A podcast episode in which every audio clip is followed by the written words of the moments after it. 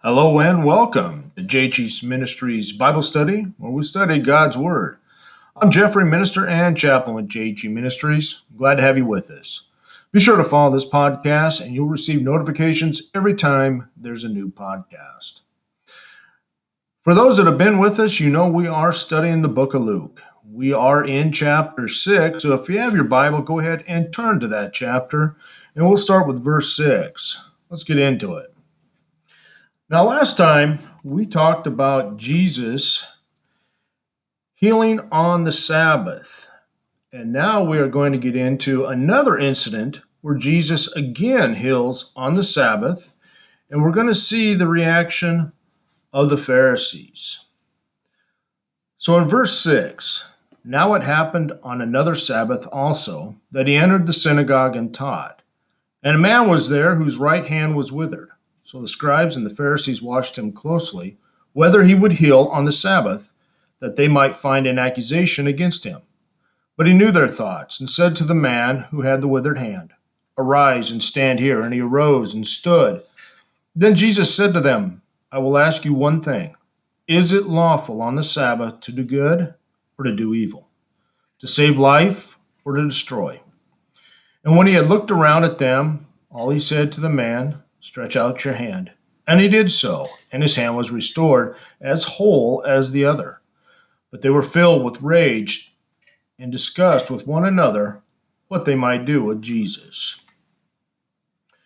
Now we're going to stop there for a minute, and I'm going to visit with verses 6 through 8. Now we have the second incident. This happened again on another Sabbath, and this concerns a miraculous cure. The second Sabbath controversy involves basically the same issue as the first human need versus ceremonial law. Now, Jesus is teaching in the synagogue, and when he sees the man with the atrophied and useless hand, Jesus takes the initiative. Now, the scribes and the Pharisees watch Jesus closely and were scrutinizing Jesus' every action to try and find some fault with him they were present to to see this miraculous withered hand that Jesus healed of this man on the Sabbath. Now, from past experience and from their knowledge of him, they had good reason to believe that he would do this. And the Lord, he didn't disappoint them. Now, after the first Sabbath controversy, they think they have a case against him. But Jesus, all knowing that he is, is aware of their thoughts, and in the light of the knowledge, performs this healing. He has the man stand in front of the people so that all will see what follows. Now, this dramatic action riveted the attention of all on what was about to happen. So in verse 9, Jesus asks his critics if it's lawful on the Sabbath to do good or to do evil. If they answered correctly, they would have to say that it was right to do good on the Sabbath and it was wrong to do harm. If it was right to do good, then Jesus was doing good by healing the man. Now, if it was wrong to do evil on the Sabbath, then they were breaking the Sabbath by plotting to kill Jesus. Jesus' question in this verse implies that if any illness is left unattended when healing can be provided, Evil is done by default. Now, Jesus is not breaking the Sabbath. He is using it to do good to a human being that is in need. So in verse 10, here Jesus commanded the impossible. Jesus directed the man to stretch out his withered right hand. Presumably, the man exercised obedience born of faith. Now, with the command went the necessary power, of course. As the man obeyed, his hand was restored to normal. Jesus healed his withered hand completely, 100%, just like the other one. Now, quick side note here only Luke, and if you want to call him Dr. Luke because he was a physician of the time, you will see that Luke mentions that it was the right hand, and only a doctor or physician would probably notice something of that nature as closely as he did. So in verse 11, the response of the Pharisees and the scribes was violent. They were filled with rage.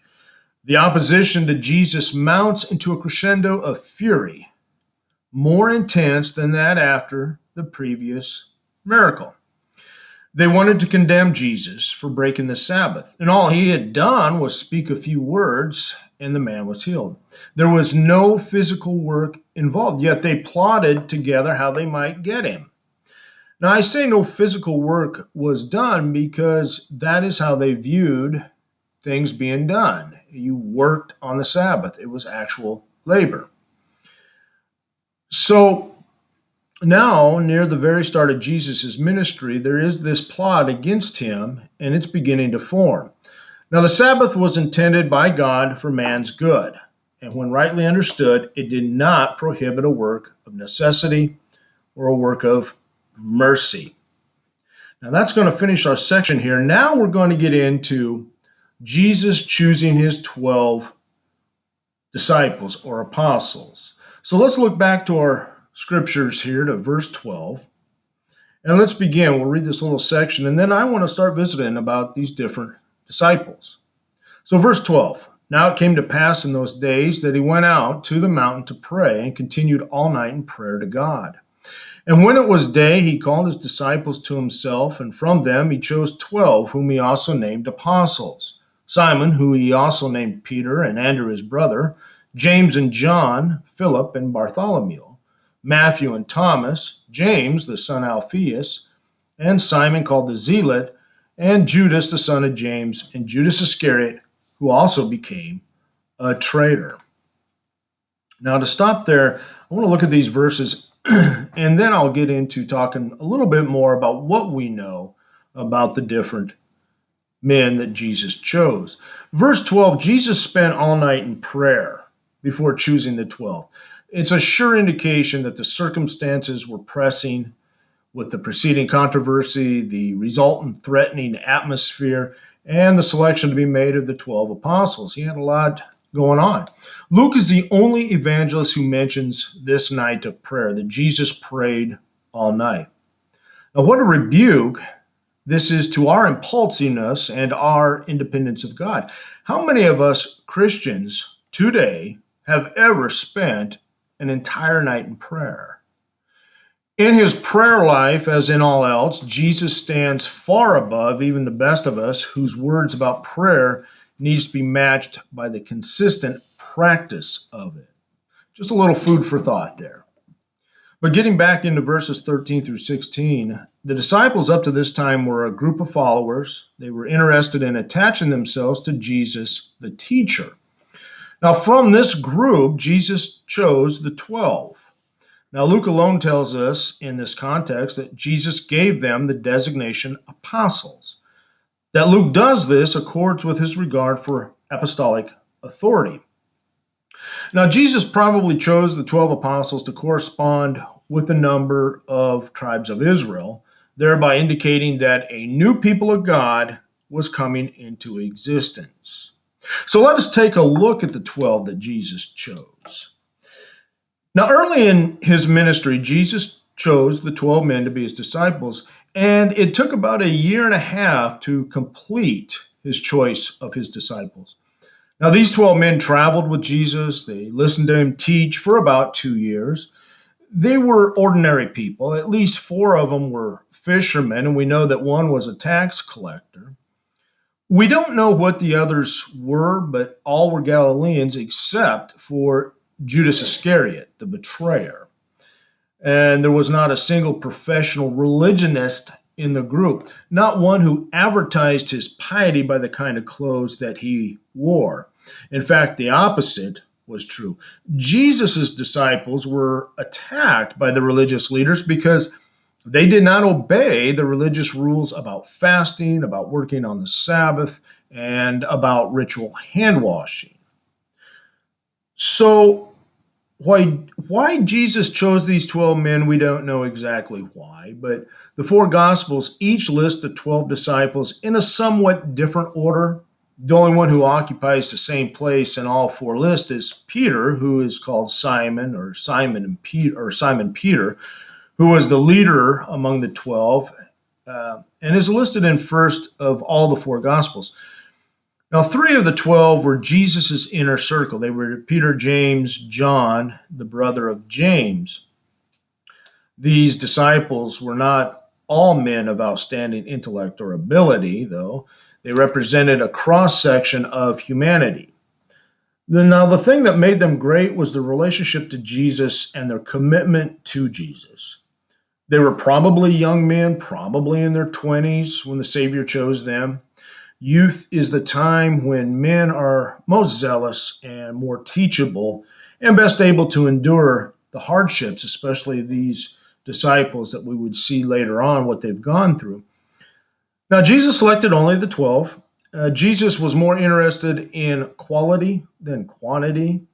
And given the right caliber of men, he could send them out and by the process of spiritual divinement, they could evangelize the world. So let's start taking a look at these one by one. And we'll start with Simon, whom Jesus also called Peter. Uh, he was the son of Jonah, and he was one of the most prominent of the apostles. He was first mentioned in the Gospel of John at the time of John John's baptism of Jesus.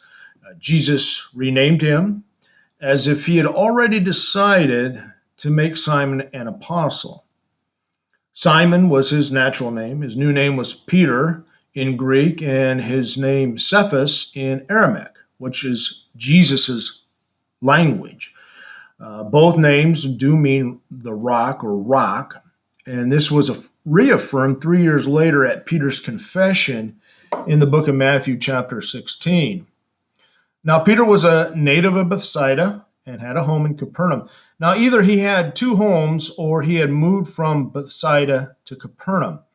Uh, we do know that Peter was married and his wife went with him in his work as an apostle. Now, Peter was a partner in the fishing business with James and John, and evidently he was a very well to do businessman.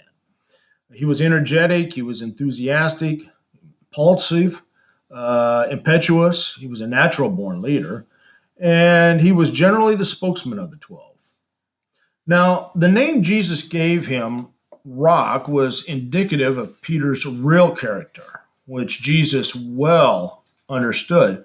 He understood Peter's strength of conviction, his courage and boldness, and even though he did deny his master and once failed to stand up for the truth of Antioch, his character was still that of courage and conviction. Peter was fearless under persecution, and he also laid the foundations of the church in Judea and led in onward such momentum that the rulers stood again uh, stood aghast. Now, the second one I'm going to mention is John. John was one of the inner circle of Jesus. Uh, he was the disciple whom Jesus loved and was the most intimate earthly friend of Jesus. He was a son of Zebedee and was one who wrote the Gospel John and the epistles of John and also the book of Revelation. He recorded that. Uh, his mother seems to have been Salome, who may have been a sister of Mary, the mother of Jesus. Now, if this is true, then John would have been a cousin to Jesus, and they would have been about the same age, and they must have known each other from childhood. They probably grew up together uh, for the most part. And John was a businessman of some means. He was one of the five partners in the fishing business, and he employed hired servants. Uh, that's why I said earlier Peter must have been well to do because he also had hired servants. Uh, besides his fishing business in Capernaum, he had a house in Jerusalem, and he was also a per- personal acquaintance of the high priest. Now, John was the disciple of John the Baptist. If he was a cousin of Jesus, as implied in passages in the book of John, then he was also related to John the Baptist and must have known of the angel's announcement about John the Baptist and also of Jesus. So when John the Baptist appeared crying that the kingdom of heaven was at hand, John, the son of Zebedee, was ready to take a stand with him. On the strength of Baptist, on the John the Baptist testimony, John immediately became a disciple of Jesus, one of the fast or one of the first five, and he returned with Jesus to Galilee. Uh, then he went back, it seems, to his fishing business. And then later, probably about a year later, Jesus called him to leave his business and to travel around with him. He was thereafter with Jesus continually and thus was an eyewitness of what is written in the gospel.